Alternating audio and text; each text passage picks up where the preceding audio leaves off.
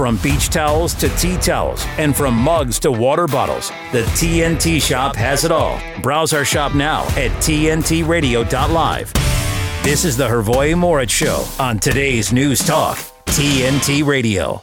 Happy Monday coming to you from not so sunny Mexico. Today is the first day, if you can't believe it, in, in, in the entire year thus far that I've uh, actually had to not use the air conditioner and it's been rainy, uh, but I can still walk around in shorts and a t-shirt here in December in in Mexico. That's the cool thing about living in Mexico. Today we got coming up uh, returning guest Zachary Newell of Radio Free Pizza, uh, and first time guest second hour number six uh, of the new prisoners. Uh, he, he he's on the AM wake uh, AM wake up Steve Poikonen's AM wake up every Friday, and I had just been on his broadcast last Friday. That's our lineup um, today.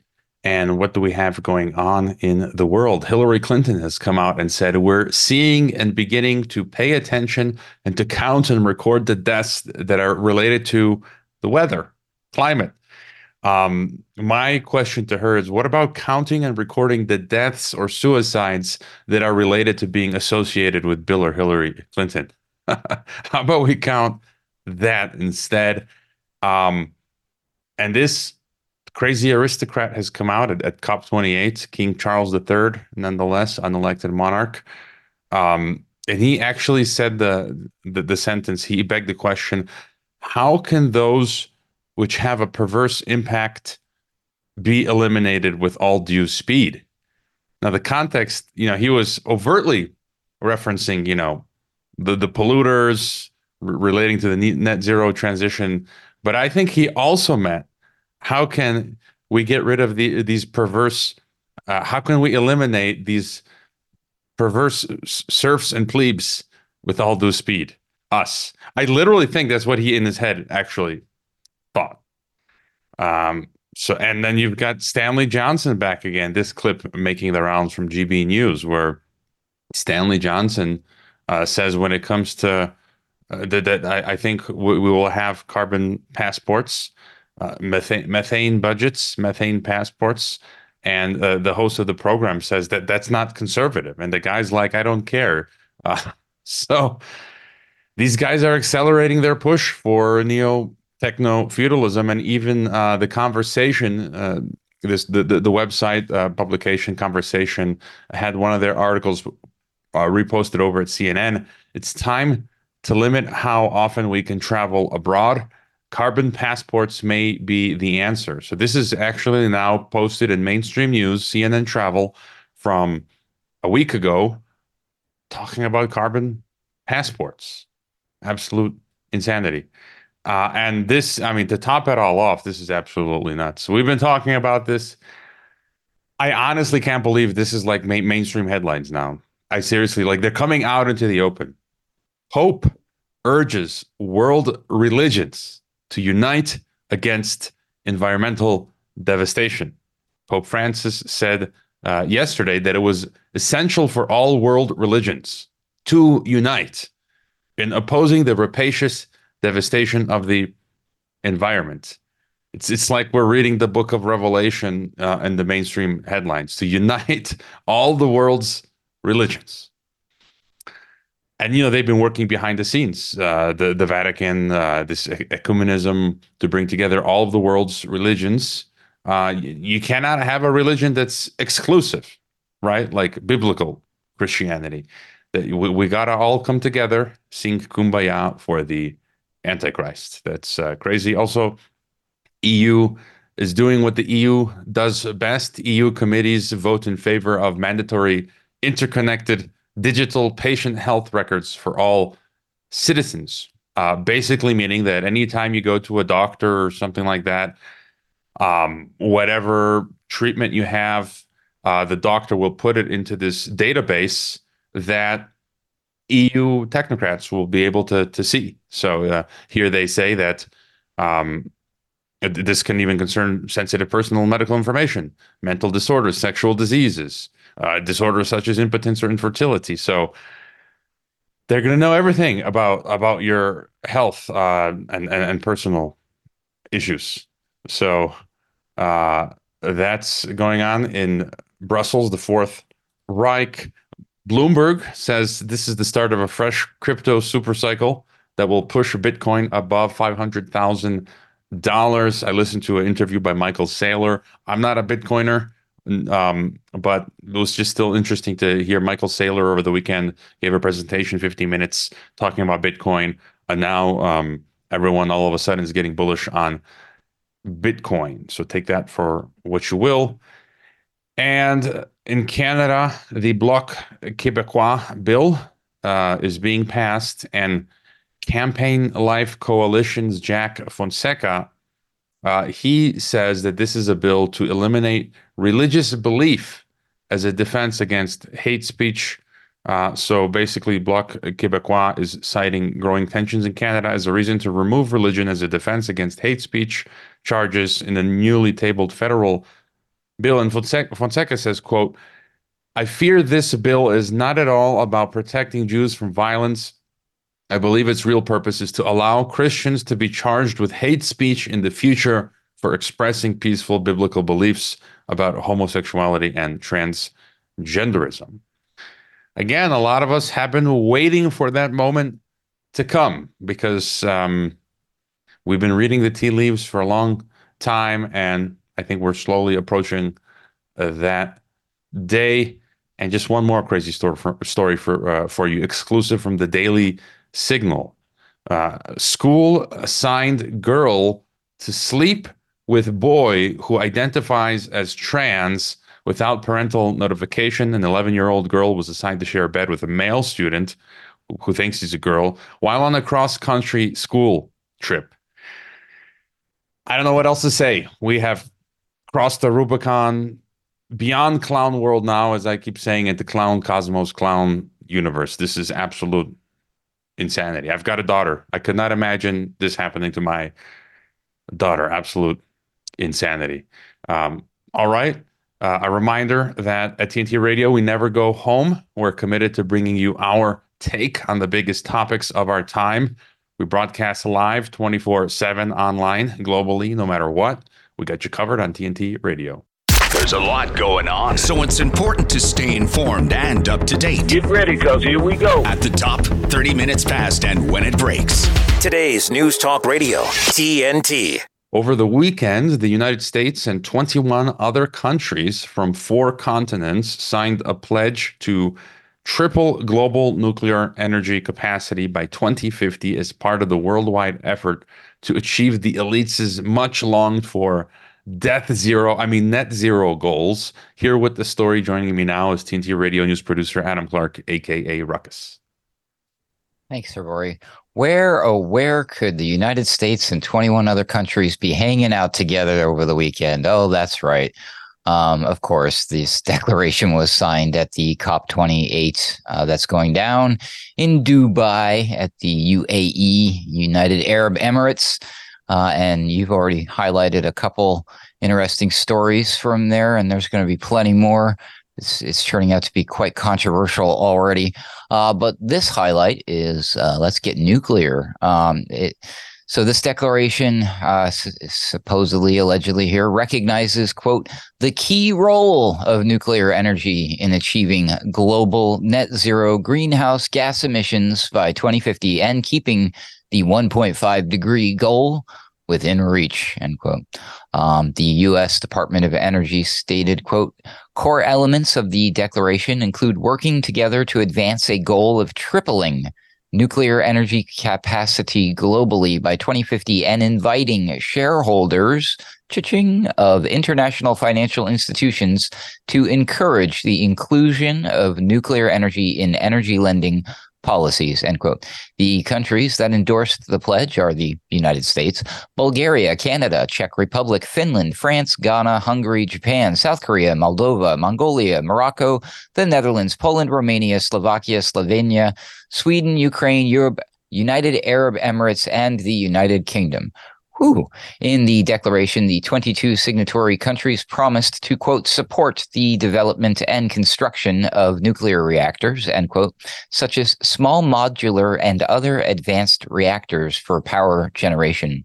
They pledged to, quote, mobilize investments in nuclear power, end quote, including through innovative financing mechanisms, such as engaging with shareholders of the World Bank, international financial institutions, and regional development banks. It recognizes the importance of extending the lifetimes of nuclear power plants. Extending the lifetimes of nuclear power plants, quote, that operate in line with the highest standards of safety, sustainability, security, and non-proliferation as appropriate, end quote. The declaration also includes a commitment to, quote, support responsible nations looking to explore new civil nuclear deployment under the highest standards of safety, sustainability, security, and non-proliferation, end quote. Speaking at the summit, U.S. climate envoy John Kerry said the world cannot achieve quote unquote net zero emissions without building new reactors. During a launch ceremony, Mr. Kerry said, quote, we are not making the argument that this is absolutely going to be the sweeping alternative to every other energy source. But you can't get to net zero 2050 without some nuclear, just as you can't get there without some use of carbon capture, utilization, and storage, end quote it's almost like he was wearing his sponsors uh, on his jacket, right, Hrvoje? I mean, uh, just so we know, the global nuclear capacity stands currently at 370 gigawatts, with 31 countries running reactors. That accounts for almost 10% of the world's total electricity and a quarter of its low carbon supply. However, tripling that capacity by 2050 would require a significant scaling up in new approvals and finance. So, Hrvoje, what is this really all about? Is it about those dollar signs, dollar bills, y'all? What do you think?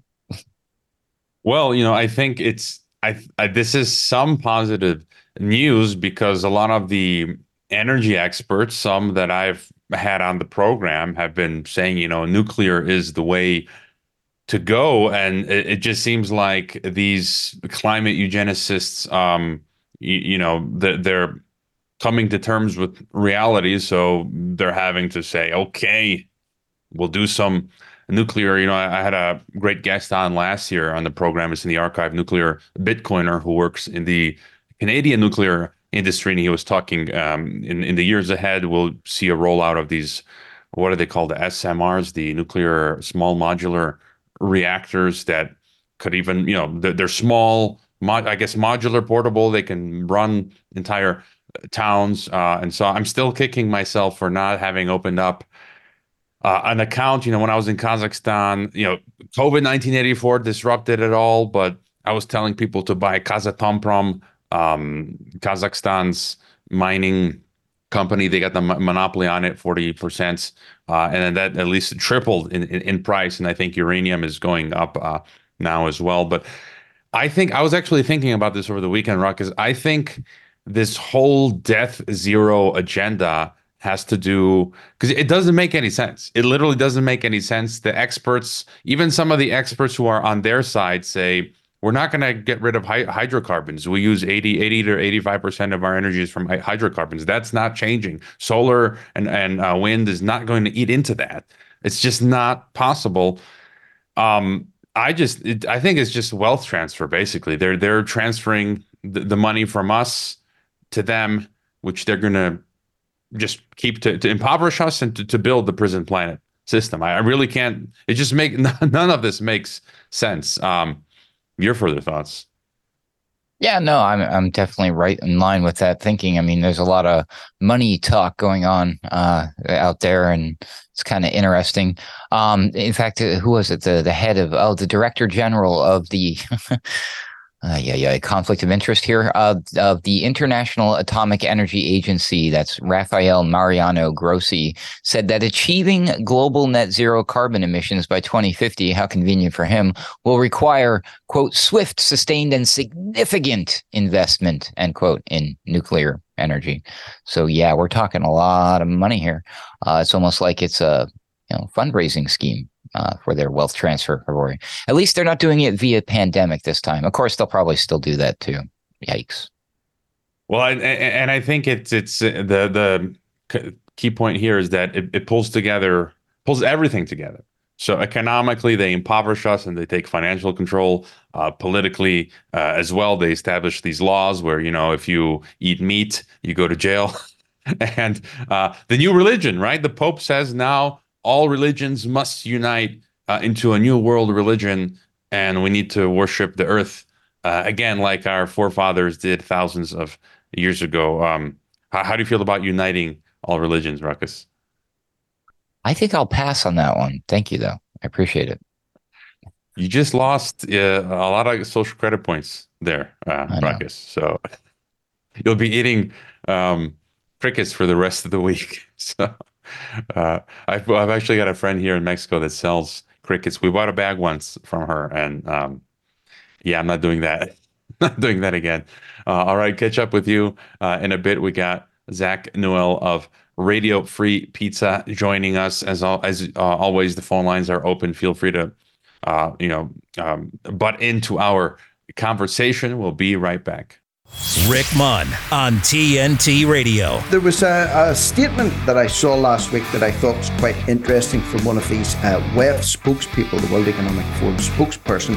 And one thing that she said that I thought was quite interesting was she said, you know, um, there has been a little bit of a tail off with people buying into the vaccine narrative, and she blamed that on people like us spreading so called mis and disinformation. She said that climate change was a little bit too much of an abstract concept for people to really grab and get their heads around. So that's not really taking off the way they want to either. And then she said something very interesting. She said, you know what? When the water crisis comes, people will understand that because it's simple and everybody needs water. And if you don't have water for a few days at a time, you'll know all about it. So maybe, you know, we're hypothesizing a little bit about what's what it's going to take to grab people and bring them back on board again with a World Economic Forum type narrative. Could this be what it is? Locked and loaded with Rick Munn on today's News Talk, TNT Radio. The Light is Britain's far right conspiracy theory paper spreading hate and vicious lies. No, that's what the BBC say. The Light is the only national newspaper bringing you the real news and informed opinion on what's really going on today. You can subscribe, order copies, submit articles, and read back issues on our website, thelightpaper.co.uk, and see for yourself why the establishment are so worried about the uncensored truth getting out to people every month. The Light Paper. Not for right, just right so far. Thelightpaper.co.uk. Plug in Website TNTRadio.live. Check it out. Today's News Talk Radio. It's the coolest. TNT.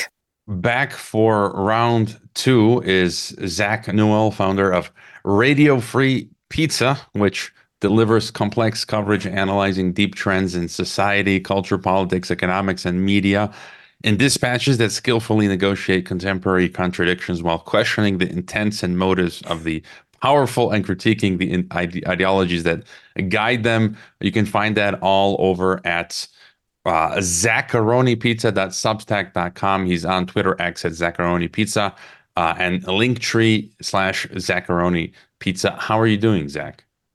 I'm doing good. How are you, Hrvoje? I'm doing well. Are you still in Panama or you made it back to the United oh. Soviet States of America? I'm back here in the United Soviet States of America. What was the crime rate like in the Soviet Union? That's a that's a good question. Do you have any idea? Oh gosh, I don't. This is one point of research for me now because I've been doing a lot of research recently on the crime rates here in the United States. Uh, like, gosh, visiting Panama was it was a different kind of time to visit because people might expect like tourism, but I was there during some very significant protests, like upwards of 200,000 people in the streets at time. And still, that level of social disruption uh, does not necessarily meet the level of social decay that I'm experiencing back here in the United States. So, hmm, yeah, these are just more things to look up as I try to negotiate this new turn towards oh okay maybe maybe the state isn't entirely bad if it could at least improve people's lives but this one isn't doing that yet. Yeah, and, and just on that note on, of this, I, I would wager in the Soviet Union crime maybe wasn't too bad, but I would wager in the 90s when the Soviet Union collapsed uh, and and you know in, in, in Russia things were really uh, bad for the, the the 90s decade in Russia. But you know, just on that note, uh, I know there are a number of things we're going to discuss with Panama. You know, I had last week I had a guest on Ben Massman. He's a Texas architect uh, based in Panama. He's created sort of an end of the world um, community. And I know you wrote on your Substack, I was reading it uh, today, Peeking Under the Hat uh, Power Plays in Panama. And it also pays. But, you know, just any further. Uh, did, did you go for those protests? Uh, if you could tell us a bit more about what, um, you know, your your takeaway from Panama and what was going on. Believe it or not, that was a complete coincidence. I visited first in like spring of 2021 because I was going through Latin America at the time, very thankfully getting out of the US during the COVID vaccine rollout and so on. Uh, and so while I was down there, I make some Panamanian friends and it's a lot of fun, but they tell me that I need to come back when it's not like you need to take your temperature every time you walk into a retail store. So I make plans to finally return this year, and it's during this massive protest over the Cobre Panama mine. So it's just the funny way the world works sometimes. Uh, major trip, major trip, uh, uh, more more interesting. But what's going on um, yeah. With the the mine and um, you know China and and U.S. Like we see this struggle now, the economic um, battle between U.S. And, and, China. Here in Mexico is interesting. Uh, AMLO met with Xi Jinping not long ago, and I believe China lost their concession. It's official now, just like a week ago. China lost its concession to the lithium mines in uh, Mexico. So it's just interesting. You're seeing all over the place, especially in the Americas, this sort of soft economic struggle for mines and and spheres of economic influence and and, and whatnot. So, any further thoughts on what was going on in Panama with the mine? Well, that's interesting because it seems to be working out. I mean, if I were a betting man, I would say that it's going to work out better for Mexico long term than it will for Panama. Now, I don't know if there was any existing trade agreement regarding the nationalized lithium, if that nullified any trade agreement, but that the in Panama, the Supreme Court ruling the trade or the contract negotiations unconstitutional ended up allowing Panama to be sued under the Panama Canada Free Trade Agreement in the International Court of Arbitration. So that could put them on the hook for 20 to 40 billion dollars. I've heard estimates as high as 50 billion dollars. So this could end up being uh, a big kind of resource extraction in another way besides the copper that I suppose was going to end up in China for their electric vehicle manufacturing.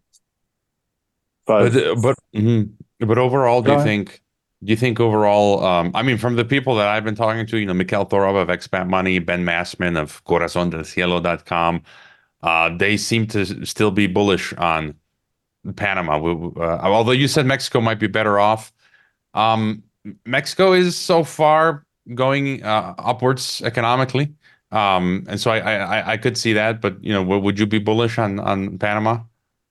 Oh man, at this point, I'm more in the trying to learn more about the market, so to speak, as we're comparing various Latin American countries that, well, from my perspective, I might want to escape to. So uh, I definitely need to learn more as far as uh, Mexico's natural resources, how much is that playing into the growth of the Mexican middle class? If, in fact, it is still growing. I remember that being the news. Well, for me, I think the the big the, the bigger point when it comes to the resources is it's at least preventing life from becoming much more expensive as the oil uh, and whatnot helps subsidize uh, you know water and you know utilities. So that's kind mm-hmm. of that's kept uh, our cost of living lower versus you know United States, Europe, or many other places. So that's been a blessing in, in many um, ways. But um, yeah, and and I think we were gonna talk about you know we, we couldn't um, show your comics on screen. Uh, uh Again, you've got uh, comics, but um, uh, going back to the the George Floyd stuff, and you know there is interesting stuff uh, you know new developments regarding that. But uh, if we go back to that um, uh, and, and, your depictions uh, of that, where, where would you like to start there? Well, I look at the George Floyd protests uh, as um, accelerating the COVID wealth extraction project. Uh, that seemed like a major accelerant, at least here locally in the Minneapolis area. And I think that that, well, it plays into numerous long term agendas related to neo feudalism. But I thought it was funny to, to parody in our comic book. So it turns out that Patrizio de la Luna, the local Altero Commandante, sort of a superhero for the people, if you will, he starts out as a pizza delivery driver. And perhaps you recall in the summer of 2020, there was a bit of a rumor mill conspiracy theory regarding dropping off pallets of bricks near these BLM protests. Uh, well, de la Luna is tipped with a bunch of Bitcoin in order to get him to take a pallet of bricks to an area that is marked for demolition. And that sort of kicks off his whole career as a superhero trying to fight for housing rights here in Minneapolis. And uh, I, have got questions as well when it comes to the comic book world, but uh, we're going to jump to our headlines real quick. TNT Radio News. Huge news, news, news, news. For TNT Radio News, this is James O'Neill. China's military on Monday said a U.S. Navy ship illegally entered waters adjacent to the second Thomas Shoal, a disputed South China Sea atoll that has recently seen several maritime confrontations. An American warship responded to attacks on three commercial ships Sunday in international waters of the Red Sea, a possible escalation of the war just as Israel's bombardment of the Gaza Strip intensifies following a week long truce. Why not give TNT Radio a follow? We're on all major social platforms, including Facebook, Twitter, Instagram, Gab, and Gettr. Help us get the word out as we cover the biggest topics of our time right here on today's News Talk. TNT Radio. TNT Radio. We're chatting with Zach from Radio Free Pizza. Find his Substack. Uh, I'm sure if you just search the title Radio Free Pizza or zacharonipizza.substack.com, uh, you'll find all of his stuff there. Stuff there. That's linktr.ee slash Zacharoni. Um, pizza. And just you know, one thought came to mind. I had on a week ago or two a great, I guess we can call him an indie rock musician called Koki or Samuel Jacob Lopez Jr. Uh, and you know he works behind the scenes in the industry with uh, I think it was 30 Seconds to Mars and other bands, but now he's making his own music. Uh, and I found his own, his music through a random Telegram post, and then that's what led me to find his website. And I bought all of his songs recently, and I had him on, and really love what he's doing. And I'm I'm finding more interesting now independent art, like what you're doing with the mm. comics, what these guys are doing with music. Uh, films. I had on the director and star of Jones Plantation film, uh, totally independent movie and I'm like, this is so much better than the, what they're feeding us in the mainstream is absolute garbage. I think they're also having trouble financially. And I urge people just take your money and spend it on the in you know, on the indie art uh, your your comics, uh, musicians, uh, Jones Plantation film, help them grow because they're, you know, they're you guys are working towards the truth, I think. And the mainstream art is just all complete garbage, trash, lies, uh, anti-human. Uh, and so I just wanted to make that uh, point. And then I saw this clip. I, I, I reposted on Twitter today. This video from Ketchup Feed. I don't know if I got it from you or for, or someone else, but it's talking about the comic American comic book industry, and they're saying it's finished because woke writers turn established characters into self uh, inserts and b- basically like the guy's explaining like Iron Man has its universe and story, and people want to see that universe that's well established. We don't want you to come in and then insert your woke persona. Nobody cares about you or your woke persona. You know, create your own comic about it, but leave Iron Man uh, alone. And so he's explaining how they're destroying all of that. So, a- any further thoughts on that before getting back to uh, George Floyd? Well, I think that that's what you started off with initially about indie media and arts and entertainment is something extremely important that I don't think enough people appreciate. Our culture is a very impoverished one. here in the United States. and I would say in the West in general. Uh, when it, it has become cookie cutter with the Marvel Cinematic Universe in particular, but also just speaking generally, it doesn't seem to uplift anyone anymore. It's simply a new consumption commodity that's good for a few months, maybe, and then it's gone. Uh, I think that searching out the independent sphere is going to yield people better long-term results. They're going to be more, more fulfilled as audiences, definitely. So I will have to check out that musician that you mentioned earlier. Um, further thoughts about the comic book world. Uh, this is an area of modern media that is a little bit underappreciated. Uh, you might be able to appreciate it. However, I listened to an interview you had. You interviewed Brian Fairchild on your podcast recently, and you talked briefly about growing up with G.I. Joe, and perhaps Captain America was in the same conversation. Uh, what I'm getting at is the iconography uh, and how the basic children's mode of storytelling allowed us to insert ideas uh, as the protagonists. Uh, those ideas, well, they some comic book retailers and consumers have found a good reason to criticize it in terms of the self insert of, oh gosh, perhaps any number of minority identities. I haven't actually been paying attention to the mainstream comic book world for a few years because I just find it repetitive and boring. Uh, nonetheless, uh, communicating with symbols and iconography is something important and underappreciated, perhaps by just the average person. But I think that the social engineering trend in the Marvel Cinematic Universe and in general culture of the West today is it suggests that the ruling class or the professional managerial class that creates the entertainment they want, uh, that those people have a better understanding of how to manipulate symbols and icons. It's just they don't do it to uplift anybody or to communicate any story worth telling. Yeah, you, you've also written about this uh, recently. I, I, was just going to add what you mentioned in my interview with former CIA um, officer Brian Fairchild, uh, who will be joining me here on TNT Radio next uh, early next month, which will be oh um, great.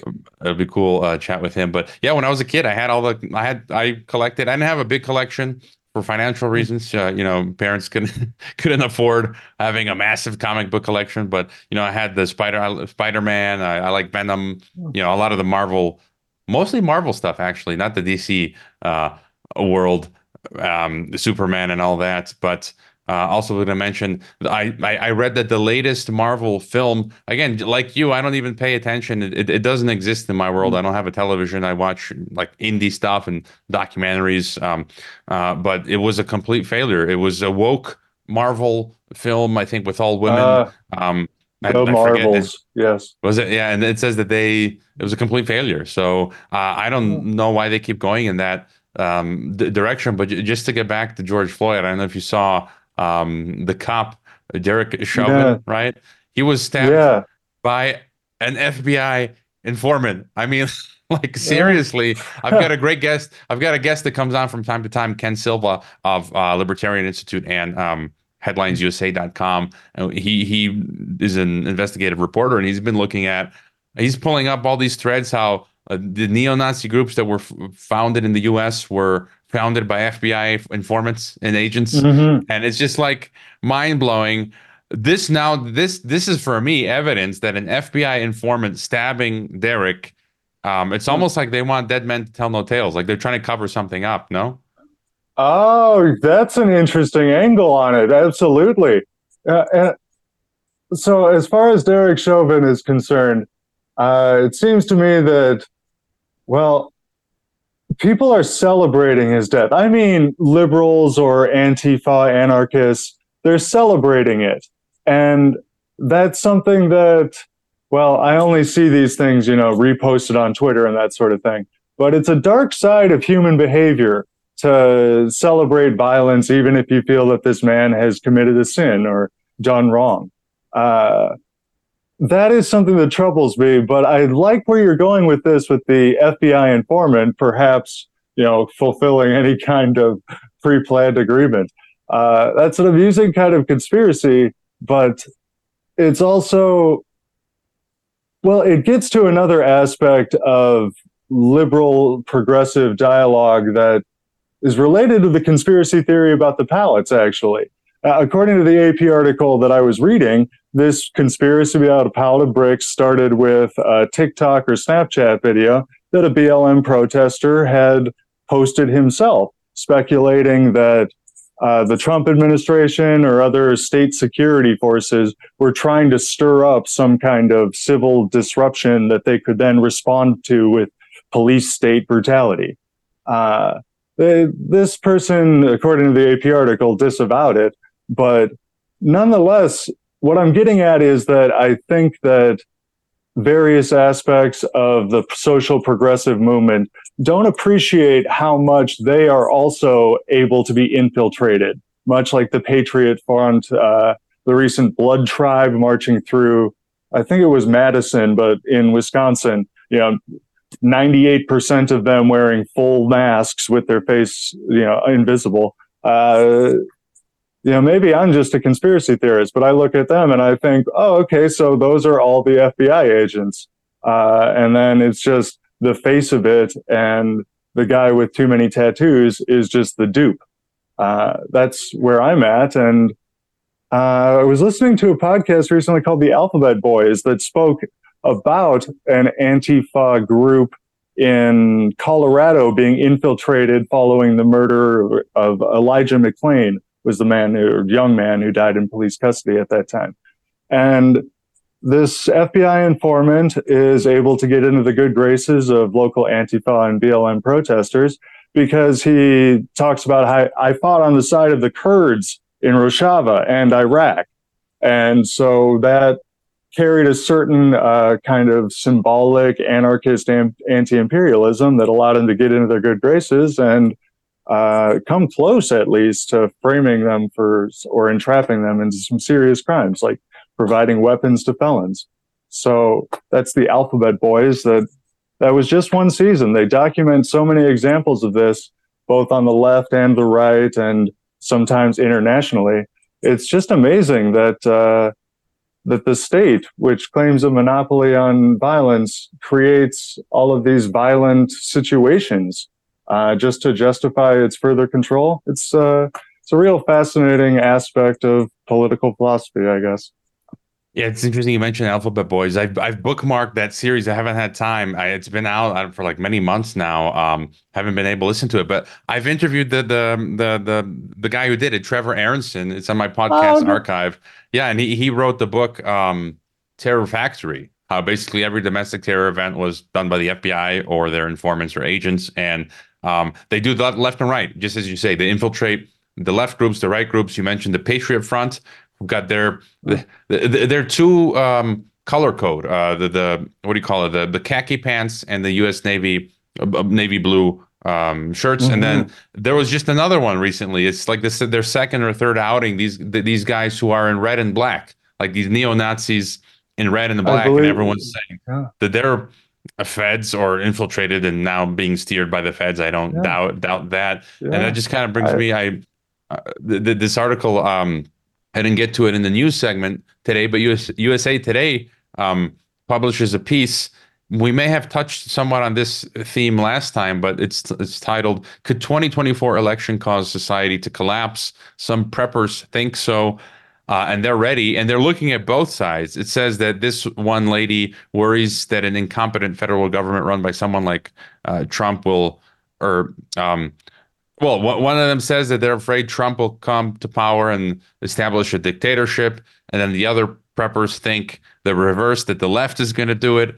Uh, and it's just, I really feel like they're preparing something for us next year. Um, out of this world. Mm. You know, it's going to be like a Hollywood movie, I think, in the U.S. Do you have any thoughts on, on, Well, on it better not be any better than my comic books. I'll tell you that. Um, one thing, so yeah, one thought that I have. It's a recent interview that Whitney Webb did with uh, Clayton Morris on Redacted. Uh, she was describing how the WEF is now talking more about the risk of a cyber attack in the banking industry that would probably necessitate the digital ID and so on, and how Vault 7, which I believe was revealed in some WikiLeaks documents in 2011, around then, uh, that that would be used to frame Iran as the culprit of this cyber attack and I guess get NATO into the regional Middle East war. Uh, that seems like a pretty strong bet as far as 2024 goes. Uh, speaking domestically, uh, as far as like Trump coming into power, God, what are the odds even of the elections? Like, I could only, if I was really a betting man, I would bet like 80% right now. And maybe that's just because I'm a suspicious, paranoid man, but uh, things don't look great as far as civil society is concerned. And then, even with uh, the 80% chance that they have elections, what do I care what the outcome is? The Democrat or Republican, it's going to screw me in some specific sector while the other sectors wait in the back burner. So, I don't know it's hard. Yeah. You just strap in and try and enjoy it, I guess. I, I've after COVID nineteen ninety four, I've just given up on politics. And I mean, you look back, really, they took out the last independent president, JFK. Um, again, everyone's got their faults, but the the fact that they took him out means he went against um, the system, uh, and then they wouldn't let people like Ron Paul become president. They, uh, you know, gave him less airtime compared to other candidates and all that sort of mm-hmm. stuff. And so, uh, you know, it was it's been for the longest time Bush, Clinton, Bush, Obama, Clinton, Biden, Trump, Biden, Obama, Clinton, and it's just really we're we're ruled by a dynasty in America, basically. Uh, so we're gonna jump to our break. Uh, Zach, uh, again, phone lines are open if anyone wants to call in. We'll be right back with his expert analysis and opinion. This is TNT Radio's Timothy Shea. Facts matter. And the fact is that until the COVID 19 genetic therapy injections hit the scene, we didn't have thousands of young athletes dying in competition, in training, or home asleep in their beds. We didn't blame things like a previously undiagnosed genetic cardiac anomaly, or taking too cold a shower, or walking too briskly to class. And the fact is that it wasn't Israelis that kidnapped Palestinian Olympic athletes in Munich and murdered them. It wasn't Israelis that blew up nightclubs in Berlin and Indonesia. It wasn't Israelis that drove a truck through a Christmas parade in Wisconsin or shot up a Christmas market in Germany. It wasn't Israelis that stabbed to death festival goers in Stockholm. It wasn't Israelis that did these things. Everybody's entitled to their own opinion, but you're not entitled to your own facts. From MAGAInstitute.com, this is Timothy Shea for TNT Radio. Our beautiful world is changing, withering, dying by the hands of those who don't value nature, even though we all depend on it for life itself. But there is hope. Together with caring friends, the Nature Conservancy can restore our lands, heal our waters, and save our wildlife with big solutions only nature can provide. But every day we lose more of the places we love, and we urgently need to save endangered lands, waters, and wild species. The actions we take today will determine the tomorrow we leave to our children and grandchildren. The water they drink, the air they breathe, the beauty they experience. To learn more about how you can help protect and conserve our beautiful world, visit nature.org today. You're with Hrvoje Morić on today's News Talk Radio, TNT. All right, it's our final segment with Zach from Radio Free Pizza. Check out his Substack, zacharonipizza.substack.com, and uh, the link tree, uh, link tree slash Zacharoni Pizza. You'll find him on Twitter, X as well. Uh, by the way, I, I, I don't know if I asked you last time. What is your favorite uh, pizza? Oh man, it's a good question.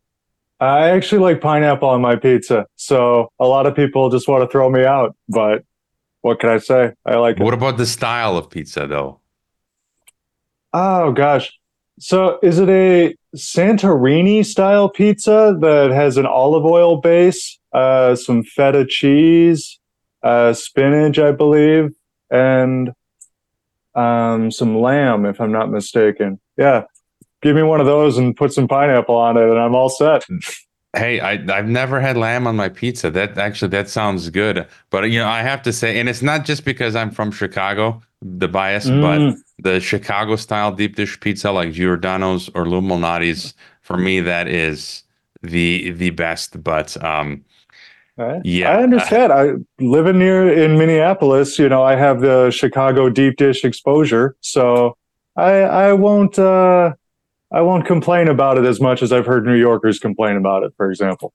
But but you know there are you know New York style pizza is great, all these other ones as well. But you know my first one go to is Chicago style, and they've got I, I you know I've been in in Las Vegas. They've got decent uh, deep dish out there as well. But um, I, I, guess getting back to uh, you also had a, a fascinating piece uh, that you wrote uh, recently called uh, "Manufacturing the Cultural uh, Marketplace" a couple weeks back.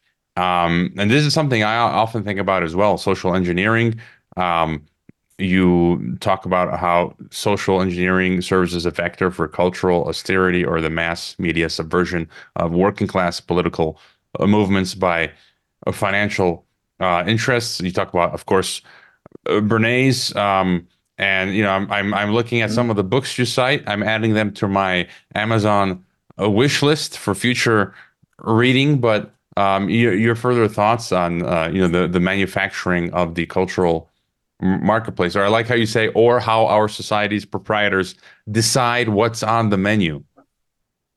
Oh gosh. Well i'm glad you enjoyed that one. Um, i would say that getting back to our conversation just a few minutes ago about the marvel cinematic universe what, what i called cultural poverty i think at that time or what i've adapted cultural austerity as some kind of academic language for it uh, that's a really profound effect of many decades, I guess, of this social engineering process.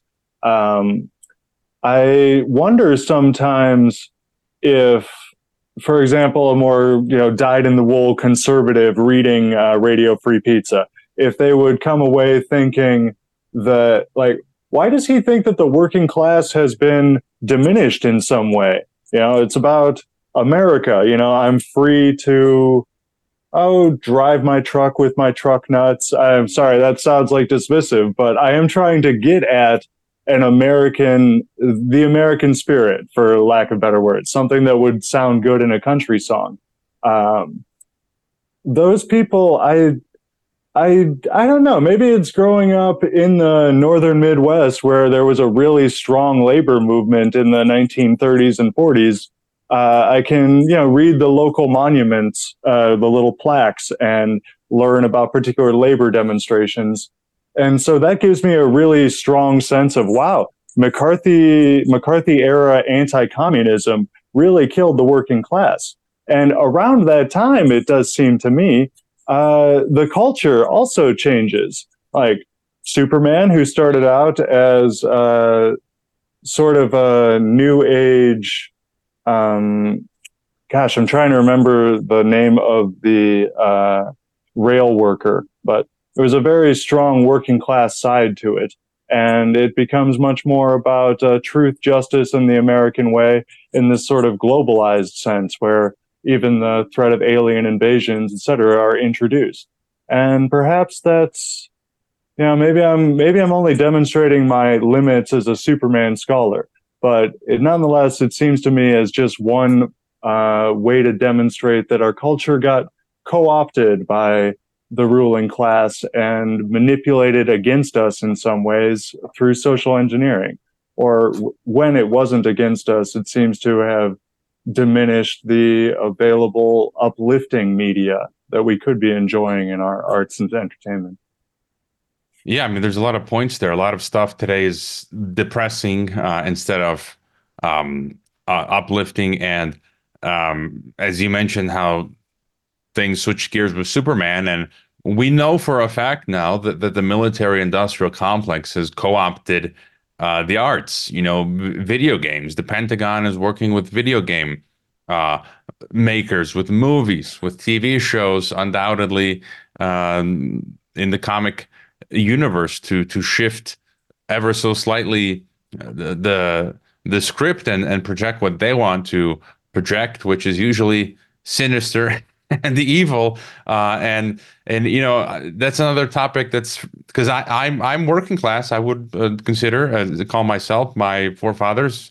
And um, you know my grandpa in the village in in Croatia wasn't an easy life you know he had his donkeys and he'd go out into the fields to harvest his melons. I, I went with him you know I have memories of he, you know him having donkeys. I think he had a couple of goats turkeys and that sort of thing. Um, but um, today, the, I think the biggest danger is they're attacking the working class. The wages are not moving at all. Uh, I mean, I remember when I was work, even working here in Mexico, like every year, based on our, our performance, we would get up to like a four percent increase in in our annual salary, and usually mm-hmm. it was like maybe one or two or three percent. You know, if you were like a freak who never slept and worked hundred hours and was married to the job, and uh, you you'd get like four percent. That doesn't even surpass the annual inflation rate, uh, and so uh-huh. it's like it's you, are never your wage is never going to be. And Michael Saylor just over the weekend, the the MicroStrategy, you know, Bitcoin maximalist. Oh yeah. Yeah, he, he just gave this fascinating. Again, I'm not terribly into Bitcoin. I'm kind of skeptical about it, but you got to listen to these smart hmm. people. Mm. And he was talking exactly um, about this, that how um, exactly about this how wages have not gone anywhere and how he's been right so far that Bitcoin has been like a slingshot that has allowed his company to outperform Google and and, and the other um, companies. But um, you know, we're we're slowly winding down the clock here. I think we're uh, close to four minutes to midnight. But other other other thoughts uh, you have? Oh gosh. Well, as far as like Bitcoin is concerned, uh, I I'm I'm kind of skeptical as far as um, is this really a future that I am excited about? Uh, by that, I'm I'm actually thinking a bit of uh, I forget which podcast he was on, but James Corbett was interviewed on a podcast recently where he talked about, gosh, Bitcoin. It really presented this decentralized peer-to-peer payment system that really made me think like we had a chance to escape the central banking nightmare. But people really they they just saw dollar signs. And now it's about what the dollar value of the bitcoin is in my account on coinbase or whatever exchange. And that's a, a real lost opportunity in his eyes.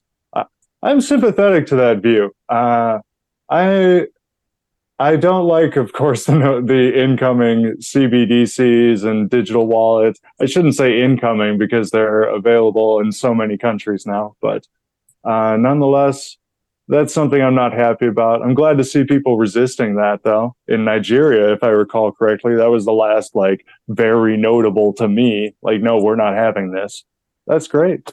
Uh, I hope that that continues to be a worldwide trend. Um, but as far as Michael Saylor is concerned, or the country of El Salvador, like, I wish them the best of luck. Uh, I, especially in the case of El Salvador, like God, that would just be wonderful if switching to a decentralized Bitcoin-based economy significantly improved their living standards over the next five to ten years. God, I hope so. Fingers crossed, right? Yeah, I mean things look up for El Salvador, regardless of you know the the, the criticisms. And uh, I I was looking at your Twitter feed, and a week ago you just said that Jimmy Dore said he would love to have James Corbett on, uh, and yeah. you said finger fingers crossed, Media Monarchy can help uh, expedite that. So that would be cool. That would no? be great. Yeah, man. The last thing that I want to say is just about 9/11. Actually, I've been thinking about this. Do you are you aware about the Lone Gunman, the F uh, the X Files spinoff series? Oh yeah. Well, I am convinced that as uh, I would have been 13, 12 or 13 on that air date, I'm convinced that I saw that air like six months before the actual 9 11. And that fundamentally defined my worldview, I think. Like, God, I don't even feel like I can trust this major news event because didn't I see this on TV like six months ago? Oh. I mean, I, I, saw Alex Jones talking about this the other day. Uh, he was doing a segment spe- specifically on predictive programming, and I recently watched the Utopia TV show that was uh, created oh, in 2018 man. and You rolled out have in brought that up 2020 in the top. But no but i mean Uh, like you if you it, it's th- th- they're telling us what they're going to do. There's no other way to rationalize it. When it's like 9-11 x-files covid and utopia on and on it goes. It's just absolutely crazy. Well great having you back zach. Got 30 seconds left. Tell us where to find you on the uh, in the metaverse.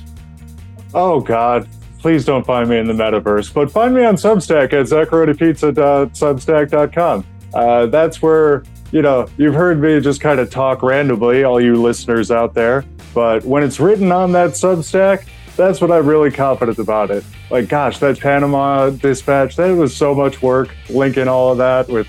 Anyway, mm-hmm. that's where it's Right. really set in stone for me. we're out of time thank you stay warm